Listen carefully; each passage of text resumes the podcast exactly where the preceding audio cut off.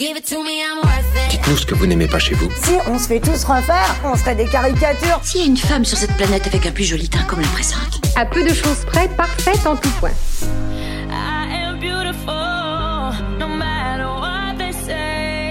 Regarde dans ce miroir. Sais-tu ce que je vois Je vois une jeune femme ravissante, pleine d'assurance et d'énergie. Je suis contre la dictature de la beauté. My Beauty Doctor, le podcast de la médecine esthétique proposé par Clinique Matignon. Je m'appelle Patricia Delarive, je suis dermatologue, fondatrice du groupe Les Cliniques Matignon, et avec Myriam Pichard, notre directrice communication, nous avons créé ce podcast dans un but principalement informatif afin de sortir du clivage entre pro et contre médecine esthétique. Nous essayerons d'élever le débat et de communiquer en toute transparence des questions franches auxquelles nos spécialistes répondront de manière nuancée et objective. Bonjour à tous et à toutes. Bienvenue dans cette toute nouvelle émission de podcast My Beauty Doctor, un espace bienveillant pour parler sans gêne de la médecine esthétique. Fantasmes, tabous, nous oserons toutes les questions et tous les sujets avec nos experts. Aujourd'hui, dans cet épisode, nous allons parler de la place de la médecine esthétique entre dictat de la beauté et tendance hashtag no filter. Pour en parler, nous accueillons le docteur Patricia Delarive, dermatologue et fondatrice du groupe Clinique Matignon. Bonjour Myriam. Bonjour. Le docteur Sabri Derder, chirurgien plasticien et cofondateur du groupe Clinique Matignon. Bonjour à tous. Bonjour. Le docteur Sophie Pierre, médecin spécialiste en médecine esthétique. Bonjour. Et Fleur, 34 ans, une jeune femme active, coquette, bien dans ses baskets et prête à discuter de tous ces sujets avec nos experts. Bienvenue Fleur. Bonjour, merci. Écoutez, sans transition, à vous la parole. Alors, ma première question, est-ce qu'en tant que médecin, vous participez au diktat de la beauté? Est-ce que vous n'êtes pas un peu responsable de, tous ces visages qui se ressemblent beaucoup, qu'on retrouve beaucoup sur les réseaux sociaux maintenant? Alors, euh, merci Fleur euh, pour, euh, pour votre question. Moi, j'ai quand même envie de préciser quels sont les, les dont vous parlez. je pense que vous sous-entendez les dictates de la jeunesse et puis les dictates en rapport avec la minceur. Euh, sous réserve que euh, parce qu'on est jeune, on est plus beau, ou parce qu'on est mince, on est aussi plus beau. Euh, je suis pas sûre que la majorité de nos patientes, elles viennent euh, dans cette optique-là. Euh, elles viennent vraiment pour essayer de corriger quelque chose qui est apparu récemment, par exemple une ride, la ride du lion, une ride d'expression que qu'on a peut-être depuis aussi très longtemps, et puis qui s'est accentuée avec le temps ou euh, qui lui rendent le visage sévère ou le, visage triste. Donc corriger simplement cette petite ridule ou ces petites euh, plis d'amertume qui les embêtent. Euh, ou bien alors euh, pour revenir sur la minceur, euh, on, on va pas leur dire euh, de, de, perdre, euh, de perdre les, les, kilos en trop. Euh, elles viennent nous voir parce qu'elles ont peut-être un endroit un peu disgracieux et qu'elles ont envie de, de supprimer simplement parce qu'elles se sentiront mieux dans leur dans leur jean ou dans leur robe parce qu'elles ont enlevé ce petit bourrelet qui, qui les embête. Dans l'ensemble, Sophie, je suis tout à fait d'accord avec euh, vous. Euh, je dirais que on a, on a quand même un certain nombre de patientes qui vont utiliser nos plateformes pour euh, essayer de coller au plus près au, au diktat, comme vous dites, et à cette envie de jeunesse éternelle et de, de visage relativement formaté, qui qu'on retrouve beaucoup sur les réseaux sociaux. Euh, ça reste une petite proportion de nos patients qui ont vraiment cette demande. Et puis, la majorité des patients, en fait, ils ont une acceptation euh, relativement saine de leurs défauts euh, et aussi de, du vieillissement. Et je pense que pour ces patients-là, qui sont clairement la majorité, on va plutôt être une aide parce qu'on va aussi beaucoup les rassurer par rapport au fait que c'est normal, que le visage, il change. Il a changé à tous les âges de la vie. Il va continuer à changer jusqu'au bout, mais il peut rester beau tout en changeant. Et puis, on peut contribuer à, voilà, à, à rééquilibrer des petites choses. Euh, donc on va plutôt se, en tout cas c'est notre mission et c'est ce qu'on essaye de, donner à nos patients, c'est plutôt de les laisser, de les aider à lâcher un peu cette pression de jeunesse éternelle ou de minceur absolue, et puis de corriger les petites choses qui les, dérangent. Du reste, on n'aurait pas, la capacité de faire autre chose. Mais c'est vrai que peut-être que euh, le fait qu'on existe et le fait que la médecine esthétique se développe, c'est peut-être ressenti par certaines personnes, surtout ceux qui connaissent pas notre univers, comme une espèce de pression qui, qui les, qui les, qui les stresse, euh, d'où peut-être les haters sur les réseaux sociaux, etc. C'est-à-dire une impression qu'ils vont être obligés d'y participer, et alors qu'ils n'ont pas envie. Euh, mais s'ils passaient les portes chez nous, probablement qu'ils se rendraient compte que c'est pas du tout euh, diabolique et c'est pas du tout une pression. Ça peut être juste du plaisir et du, bien-être. Donc, euh, euh avec évidemment l'envie de se faire jolie et d'être coquette, comme on l'a souvent depuis le temps de la tendre enfance. Voilà. Donc, c'est peut-être souvent une méconnaissance. Donc, dans ce sens-là, parfois, c'est peut-être ressenti comme une une, une pression et une accentuation de, de, de cette norme sociale. Oui, mais les réflexions de mes deux collègues, je trouve intéressantes parce qu'en fait, elles font ressortir justement ce fait que on a d'un côté ce qui apparaît de l'extérieur, ce qui est décrit souvent et ce qui est assez souvent décrit dans les médias pour faire sensation, pour euh, essayer d'attirer l'attention du public sur des choses euh, potentiellement horribles qui se passeraient ici et là ou des choses exagérées. Et de l'autre côté de la barrière, il y a effectivement ce qui se passe vraiment, qui est d'une manière générale des personnes, des clients, des patients assez raisonnables, qui ont des demandes assez raisonnables à part certaines personnes, et pour ces clientes ou clients qui n'ont pas des demandes très raisonnables, à ce moment-là, nous, nous sommes en position justement de garde-fou pour aller réorienter les personnes, euh, éviter que ces personnes viennent avec des demandes farfelues et quand elles en ont, leur dire mais écoutez ça, c'est pas une bonne idée. Du reste, vous n'allez pas apparaître jolie de cette manière-là, vous n'allez pas apparaître plus fraîche ou plus ou plus plus avec une silhouette plus agréable et donc réorienter et canaliser. Et ça, ce rôle-là, il est chouette parce que ça nous permet de faire en sorte que les personnes ressortent chaque fois avec une apparence aussi naturelle et agréable que possible. Oui, donc si euh, il y a une jeune femme ou même une femme d'une cinquantaine d'années qui vient et qui veut les, les de telles stars euh, qui sont extrêmement gonflées, euh, en tant que médecin esthétique ou chirurgien esthétique, vous pouvez refuser.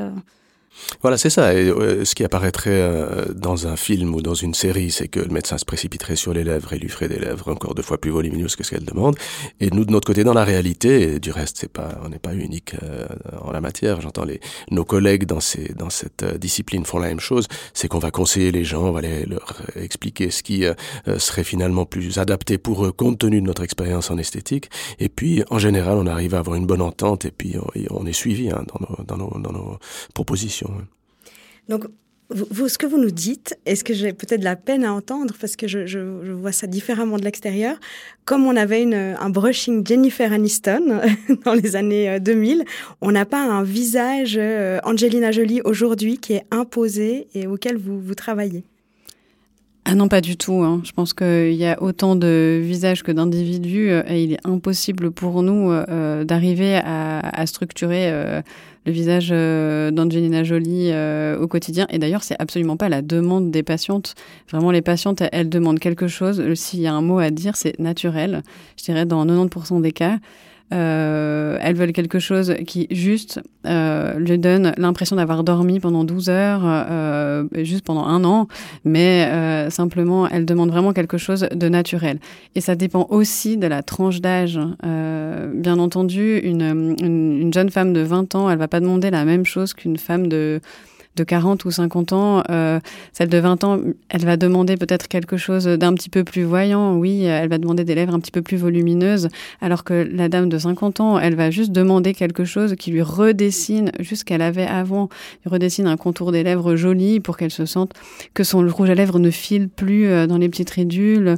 Elle va demander quelque chose d'assez naturel, et mais elle va pas demander à justement, c'est ce qu'elle demande, je ne veux pas ressembler à telle actrice, je ne veux pas ressembler à telle présentatrice parce que elles trouvent ça pas joli et elles n'ont pas forcément tout à fait tort. Euh, mais je pense que voilà, elles sont toutes différentes. Mais ce qui ressort, c'est franchement, je veux être naturelle en sortant d'ici et je veux pas qu'on me dise elle a fait des injections, elle a fait du botox et c'est tout à fait juste. Et, il y a toujours une énorme discrépance entre ce que les journalistes viennent nous demander quand on nous téléphone pour nous poser la question. Euh, oui, alors en ce moment, bah, tout le monde veut se faire beau parce que euh, les jeunes, ils veulent être beaux sur leur selfie. Donc, est-ce que vous avez beaucoup de demandes de traitement pour, pour dont l'objectif serait d'être belle sur le selfie? Et en fait, nous, dans notre pratique, on est plutôt un des plus, on est un des plus, enfin, on est le plus grand acteur du domaine en Suisse romande.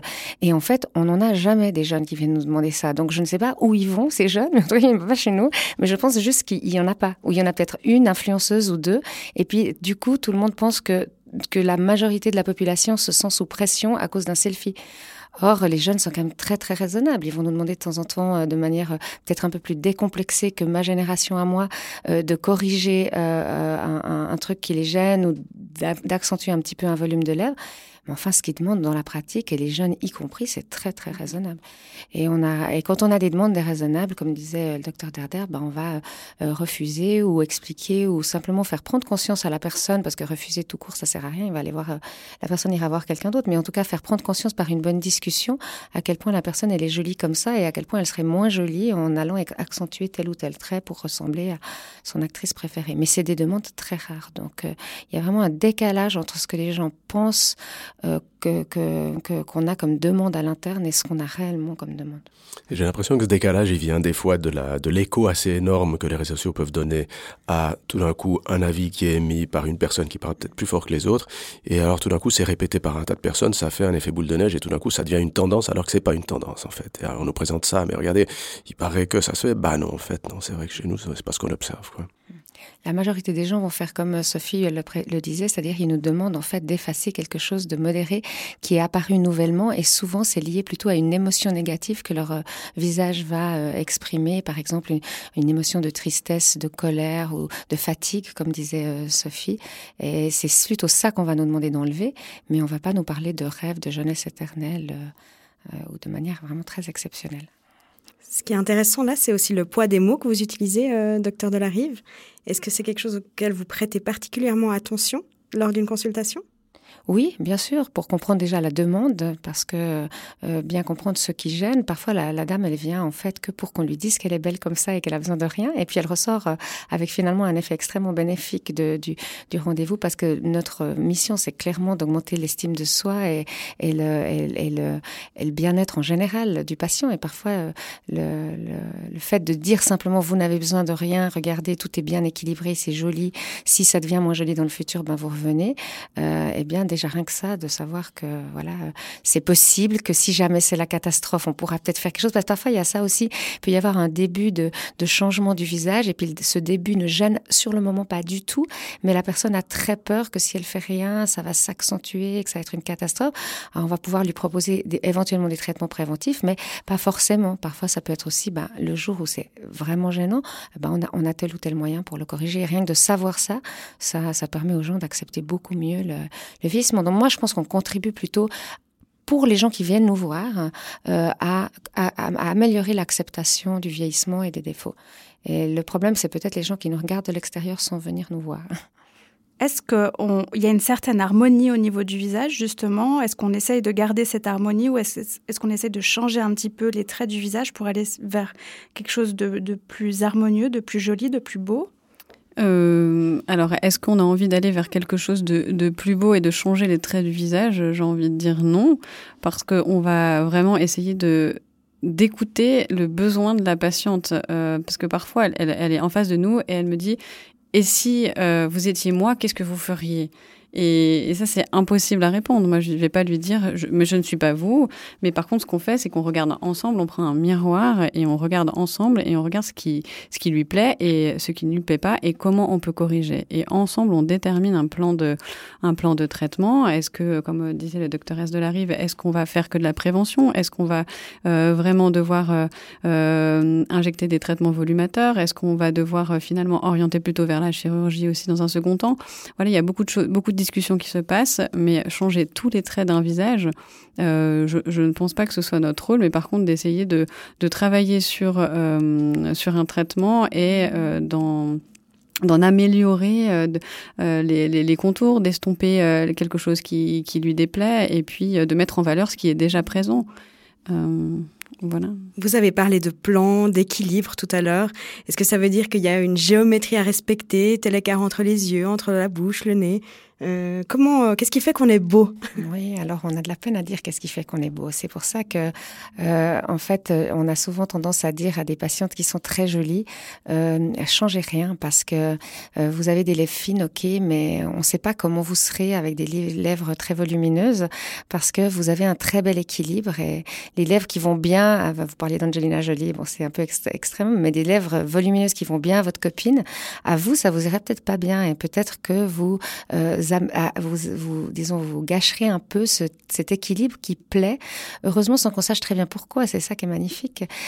Je ne sais pas si euh, docteur Derder, euh, qui est voilà plutôt spécialiste que parce que la chirurgie, ça va être quelque chose qui va plus euh, travailler sur des éventuelles transformations. Nous, on est plutôt tendance à essayer de non changement, avec d'éviter que le visage change avec les années. Mais peut-être que Sabri, vous avez quelque chose à nous dire plus précisément sur cette, ce, ce, pourquoi on est beau, comment est-ce qu'on fait? Vous voyez, je pense que par rapport à ça, si on parle chirurgie ou médecine, je pense que c'est quand même la, la, même approche. C'est la même approche et en fait la même approche parce qu'on n'a pas autant envie de transformer quelqu'un que ça, même en chirurgie. On a envie de faire en sorte que la personne apparaisse au mieux euh, de, sa, de son apparence, mais sans aller la changer. Parce que s'il apparaît qu'il y a eu un changement, de nouveau, on est passé à côté de l'objectif. Et si la personne ressort en ayant une apparence aussi fraîche et, conforme à ce qu'elle a eu au mieux de sa personne et au mieux de sa vie, on est bien. Et, c'est pour ça que moi, je, dois dire que je pense que là, c'est intéressant de voir une personne et ce qui fait sa beauté. Euh, souvent, j'ai l'impression que si la personne se sent belle, alors elle va être beaucoup plus belle. Parce qu'elle se sent bien, parce qu'elle va sourire de manière agréable, parce que l'équilibre qu'elle va dégager comme ça parce qu'elle parce qu'elle le sent en fait va transparaître. Et, et alors ensuite de ça c'est vrai qu'il y a certains traits qui sont grossiers puis qui sont finalement des fois pas jolis pas fins et puis que on va vouloir dire non mais ça effectivement ce serait sympa de le corriger parce que l'ensemble va bien mais il y a une chose qui jure au milieu de ce tableau.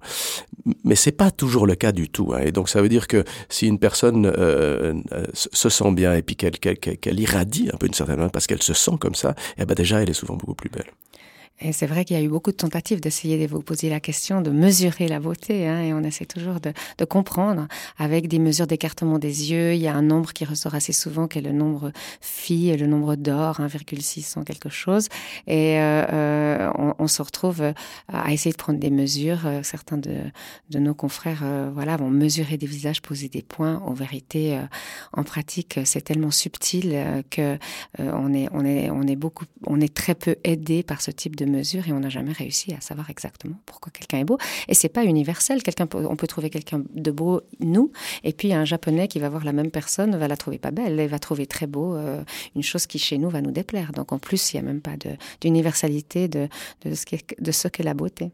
Ouais, c'est très juste. Et, et, et la mesure m'amène aussi à parler de la symétrie, justement, parce que quand on veut mesurer, alors euh, on essaye souvent d'obtenir que les choses soient euh, correspondent à des, à des dimensions bien précises, à, des, à de la symétrie. Et en fait, la symétrie n'a aucun rôle dans la beauté, au contraire, il n'y a aucun visage symétrique. Les visages sont tous asymétriques à des degrés variables, mais la symétrie fait partie en général du bel équilibre d'un visage, et donc c'est dommage de, de chercher de la symétrie ou de chercher des, des, des, des mesures et respecter des, proportions très précises parce que d'une personne à l'autre, les proportions vont être très différentes et pourtant très belles. Il y a des grands groupes euh, pharmaceutiques qui ont essayé d'étudier euh, les critères qui ressortent de manière universelle pour la beauté. Et, au-delà de, l'équilibre et des proportions dont, dont Sabri parlait, de la symétrie, etc., en fait, ce qui ressort comme un élément commun qui vraiment euh, chez, dans tous les pays du monde euh, euh, permettent d'être plus beau ou d'apparaître plus beau, d'être plus attractif, c'est la peau et la qualité de la peau. En fait, c'est vraiment l'élément qui se retrouve partout.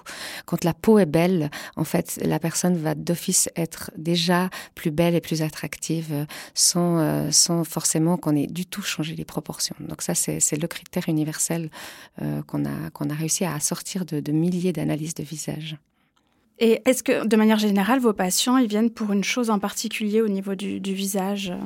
Alors les demandes, elles sont euh, bien différentes euh, selon les selon les, les hommes, les femmes et les âges.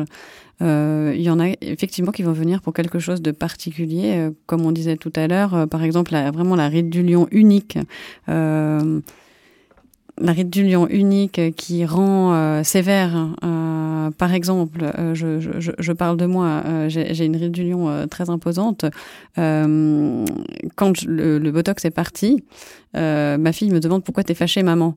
je suis absolument pas fâchée, malheureusement, mais du coup, je me dis ah, ben là, c'est temps de, de, de défatiguer et de rendre mon visage beaucoup plus beaucoup plus détendu. mais il y en a beaucoup, en fait, des femmes comme moi et qui viennent uniquement pour, pour une petite chose. Et puis, euh, c'est vrai qu'en discutant ensemble, eh bien, on fait l'analyse du visage et puis euh, euh, beaucoup vont avoir...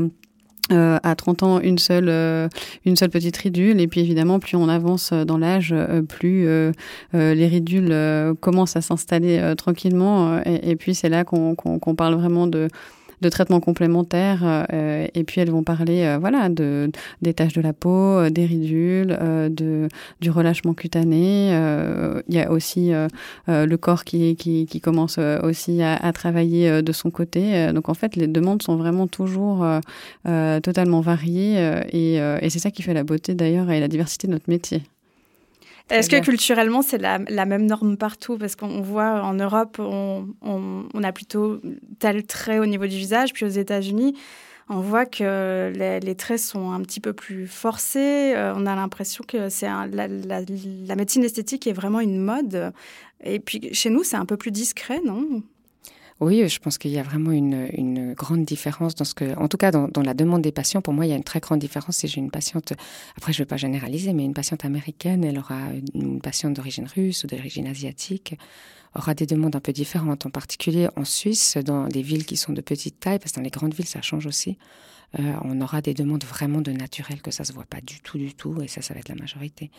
Il y a peut-être des pays où, c'est, on va, on va être plus un petit peu plus dans l'excès. Sabri Derder, vous qui avez beaucoup voyagé, qui avez longtemps travaillé au Brésil, qu'est-ce que oui, alors euh, au Brésil, ils sont dans la subtilité. Aux États-Unis, non, effectivement, c'est beaucoup plus. Euh, les, enfin, les, tendances sont beaucoup plus euh, vers des modifications qui se voient, des poitrines volumineuses. Hein. Aux États-Unis, ça reste quand même quelque chose qui est un plus, hein, clairement.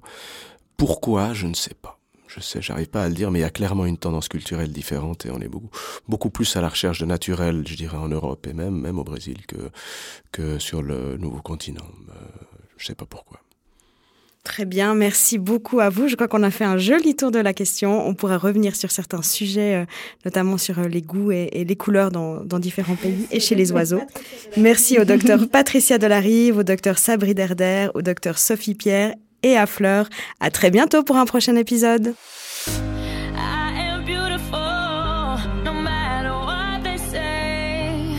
My Beauty Doctor, le podcast de la médecine esthétique proposé par Clinique Matignon.